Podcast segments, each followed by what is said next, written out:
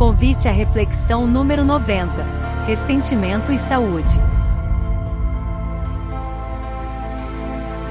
Olá, meus amigos, meu nome é Leandro e o convite à reflexão de hoje é baseado no capítulo A Tragédia do Ressentimento do livro Momentos de Saúde e de Consciência de Divaldo Franco pelo espírito Joana de Ângeles. E Joana inicia esse livro falando que o objetivo do ser humano é conquistar a saúde integral. E o que seria essa saúde integral, de acordo com Joana? Ela diz que é quando o ser humano consegue atingir a harmonia entre o equilíbrio orgânico, o emocional e o psíquico, num quadro geral de bem-estar. Ela deixa claro que isso constitui um grande desafio, mas que ao longo da nossa existência milenar a gente consegue alcançar resultados admiráveis e valiosas conquistas. Tanto que através, através do avanço da ciência, apoiada na tecnologia, a humanidade já atingiu um elevado índice de longevidade. Ou seja, nós nunca vivemos tantos anos, por tanto tempo. Quantas doenças o ser humano conseguiu erradicar ao longo das últimas décadas? Doenças que antigamente dizimavam povos inteiros, o avanço de terapêuticas avançadas que conseguem realizar o diagnóstico ainda precoce, que impedem o avanço da enfermidade. Porém, graças à inferioridade humana, novas enfermidades surgem, principalmente as dores da alma, depressão, síndromes do pânico, tendências suicidas, que surgem como verdadeira epidemia na atualidade. Mas, por instinto, o ser humano procura meios de evitar o sofrimento ou libertar-se dele, utilizando de todos os recursos imagináveis. É aquela história que todos nós já ouvimos falar. Podemos aprender através do amor ou pela dor. E conforme o ser humano se autodescobre, principalmente através da reforma íntima, olhando para dentro de si e utilizando as ferramentas do amor, consegue concluir que a saúde é uma conquista interior que se reflete no corpo físico como resultado da harmonia íntima. E cada vez mais a ciência médica expande o seu conjunto de conceitos em torno do que é saúde e doença, reconhecendo outras disciplinas e opções que, da mesma forma, contribuem para o bem-estar dos homens, reconhecendo cada vez mais que as patologias nas áreas psíquicas, psíquica e emocional transferem-se com grande facilidade para a, para a área orgânica. A mente desequilibrada desarmoniza também o corpo físico, abrindo brechas para a instalação de doenças variadas. Quando alterado, através do pensamento destrutivo, o equilíbrio energético que mantém o funcionamento e harmonia das células físicas, o nosso sistema imunológico está, na verdade, sofrendo verdadeiro bombardeio de descargas mentais destrutivas, deletérias, como verdadeiras bombas que são arremessadas e que alteram todo o equilíbrio do nosso corpo físico, permitindo assim a instalação e o desenvolvimento de moléstias graves. Devemos lembrar sempre que o nosso pensamento é uma força eletromagnética, uma força irradiante, uma força criadora, criando exatamente aquilo que desejamos, nos elevando às esferas superiores ou criando a prisão dos nossos instintos inferiores. O nosso pensamento tem a força de alterar a constituição do nosso organismo físico, desenvolvendo, por exemplo, doenças. Tudo aquilo que cerca o homem, de uma certa maneira, resulta da sua afinidade mental, pois através da energia do seu pensamento, o homem também é um co-criador. E é essa energia que é responsável pelos estados de bem e mal-estar, de saúde e de doença, de alento e de desconforto. O pensamento negativo, ou ligado às faixas inferiores, produzem diversos danos ao homem, influenciando inclusive o meio no qual se encontra. Quantos aqui não conhecem alguém que causa em nós uma desarmonia, uma pessoa que dentro do seu desequilíbrio acaba influenciando aqueles à sua volta. Quando encontramos com determinada pessoa e sentimos uma dor de cabeça ou aquele embrulho no estômago, porém o mesmo ocorre quando a nossa frequência está elevada, quando os nossos pensamentos estão voltados aos sentimentos de esperança, de ideias produtivas, de amor, de caridade, e que da mesma forma a gente pode irradiar essa energia contagiando as pessoas que estão à nossa volta. Em outro livro de Joana, ela reforça a força do nosso pensamento e como ele desempenha uma função importante no conjunto existencial do ser humano. Ela explica que a energia, os fluidos produzidos pelo, pelos nossos pensamentos, percorrem todas as células do nosso corpo físico, particularmente as do sistema nervoso simpático, que mantém perfeito intercâmbio com as do imunológico. O sistema nervoso simpático está ligado às nossas emoções, aos nossos sentimentos. Sistema este que trabalha em conjunto com o nosso sistema imunológico. Realmente somos aquilo que pensamos, aquilo que atraímos para nós. Se eu acredito que eu vou ficar doente, que eu estou doente, o nosso pensamento tem a força e a capacidade de fazer com que o corpo realmente adoeça. Crer que algo vai dar errado e viver uma situação de estresse dispara um gatilho hormonal no cérebro. É como se o órgão percebesse que algo ruim está por vir e preparasse o corpo, mantendo em estado de hipervigilância. Não são os espíritos que dizem isso, são os médicos, cientistas, que o pessimista tem comprovadamente o sistema imunológico enfraquecido. A ansiedade, de forma bem resumida, é essa situação acreditar que algo vai dar errado a qualquer momento, viver esperando que algo de ruim vai acontecer o nosso corpo físico vai produzir os hormônios necessários para enfrentar essa possível situação de risco.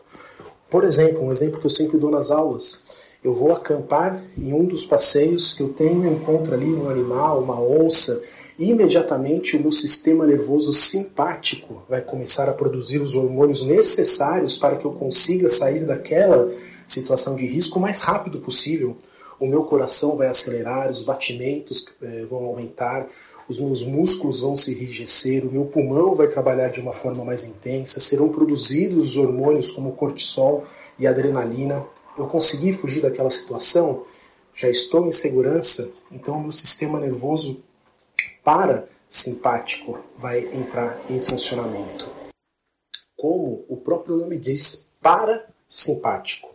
Então as minhas glândulas param de produzir adrenalina, adrenalina, os meus batimentos vão diminuir, os meus músculos vão começar a relaxar e assim por diante.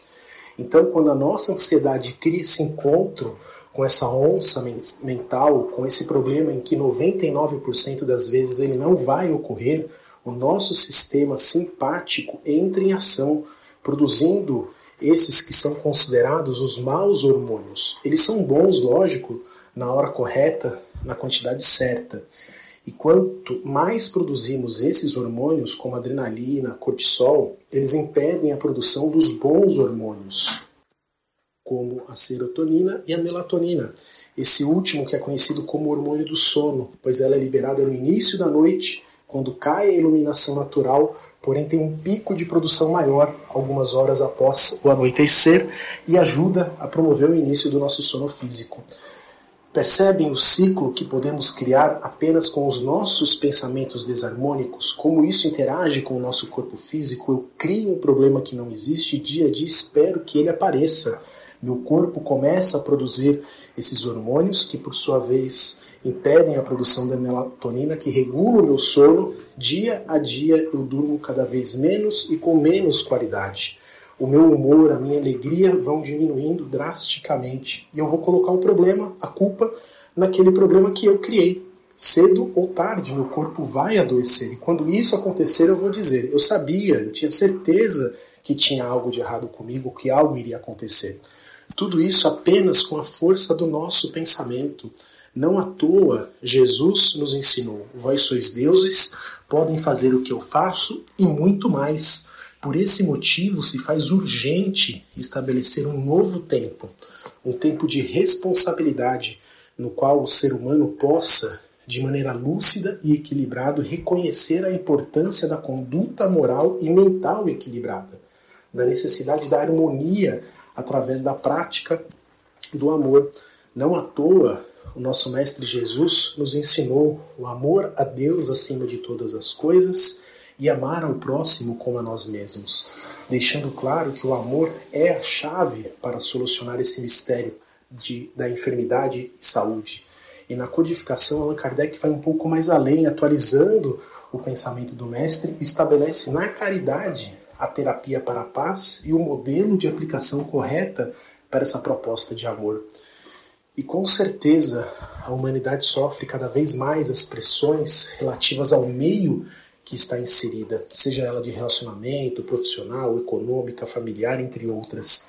Pressões e preocupações que geram medo, ansiedade, amargura, que acabam desarmonizando o nosso sistema nervoso, levando o homem a histerias, obsessões, compulsões que, quando somatizadas, ou seja, quando migram do nosso campo mental, dos nossos pensamentos para o corpo físico, são responsáveis por enfermidades como alergias, problemas digestivos, entre outras, que causam esse processo degenerativo junto ao organismo físico. Existem ainda aquelas pessoas mais sensíveis, de temperamento mais frágil, que, quando sob pressão, de forma inconsciente, ativam um mecanismo de fuga, às vezes caindo em uma depressão ou até mesmo recorrendo à violência como forma de defesa. Essas pessoas mais sensíveis, que não conseguem suportar e superar essas dificuldades, as pressões do meio na qual está inserida, acabam se refugiando em ressentimentos, ou seja, guardam dentro de si profundas mágoas. E o próprio nome diz: mágoa é uma má água que acaba por nos contaminar. E mergulha e, mergulhar nesta água é intoxicar-se, como uma flor que regada por uma água contaminada acaba se contaminando e murcha. Outros, de forma inconsciente, tornam-se vítimas dos fracassos afetivos, financeiros e sociais. São as eternas vítimas. Joana destaca que não vale a pena deixar-se envenenar pelo ressentimento, pela mágoa, pois o ressentimento é tóxico e cedo ou tarde consome aquele que o carrega. Existem pessoas que são ressentidas e não se dão conta deste fato.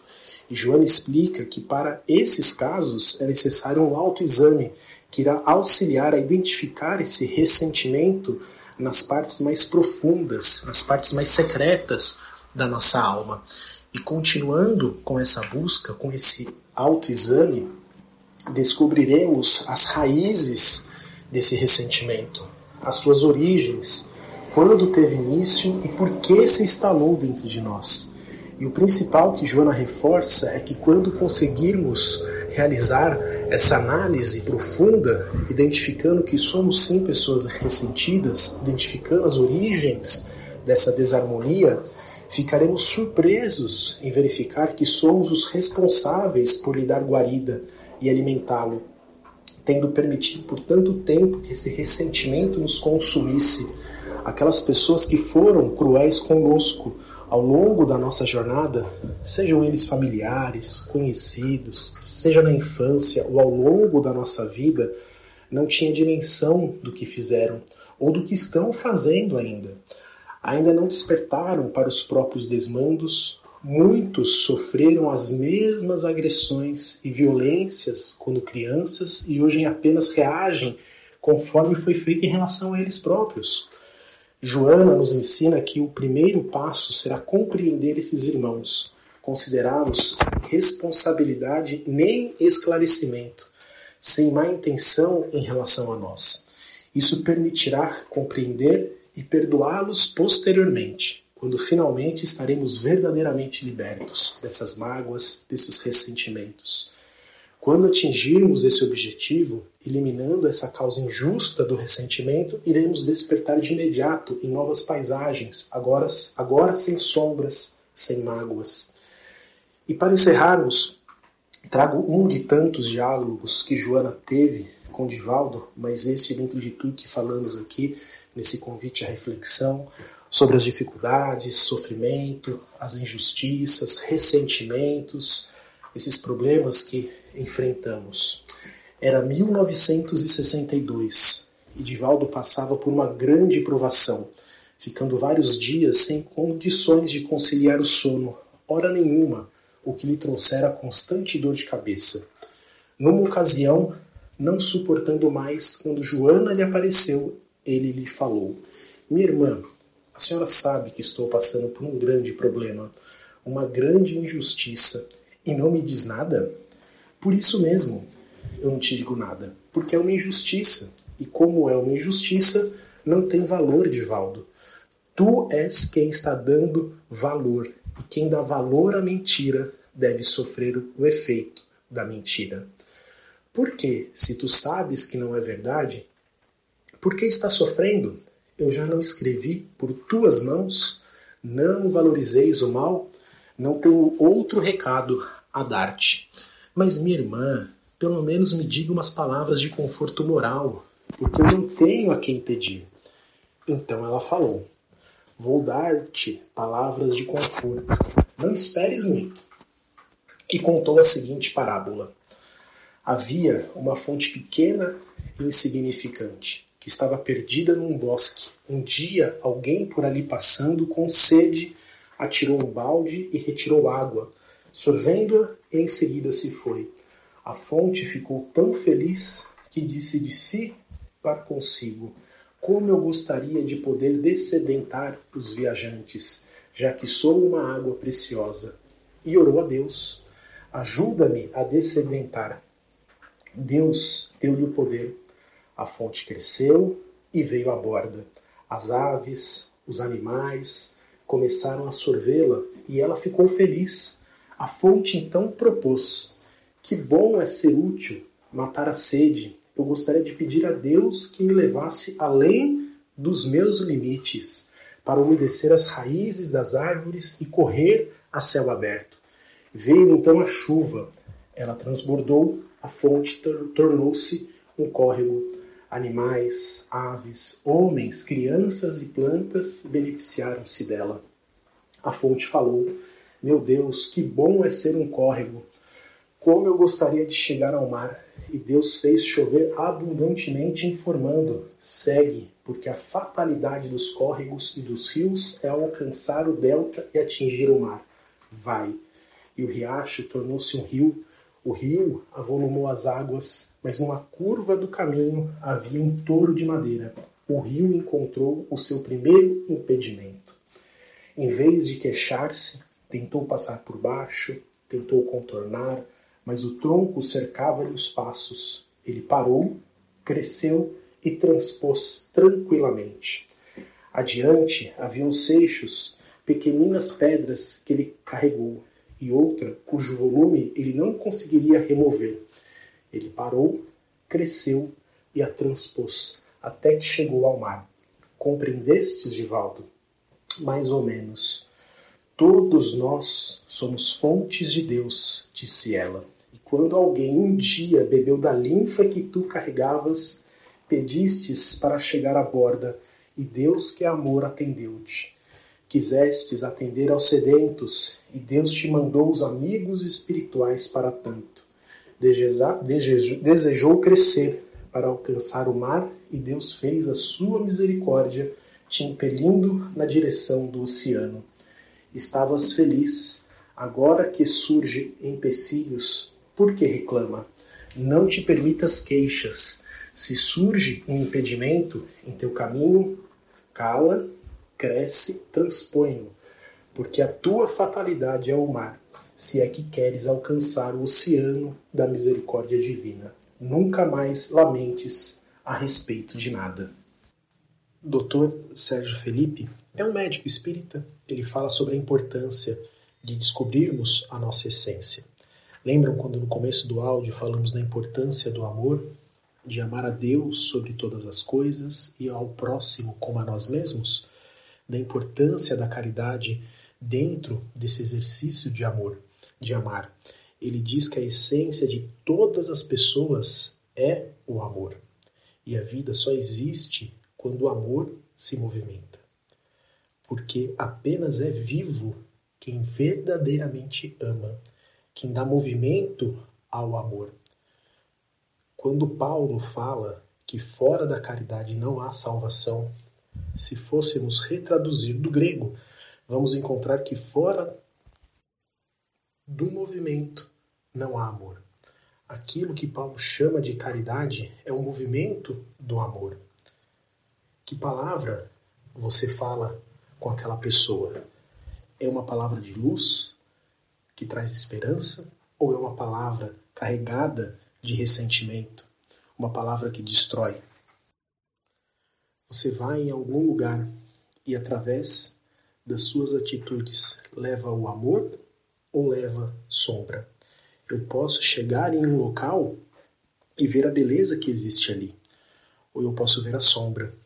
Vai depender do que eu enxergo dentro de mim mesmo, porque eu enxergo aquilo que está dentro do meu coração.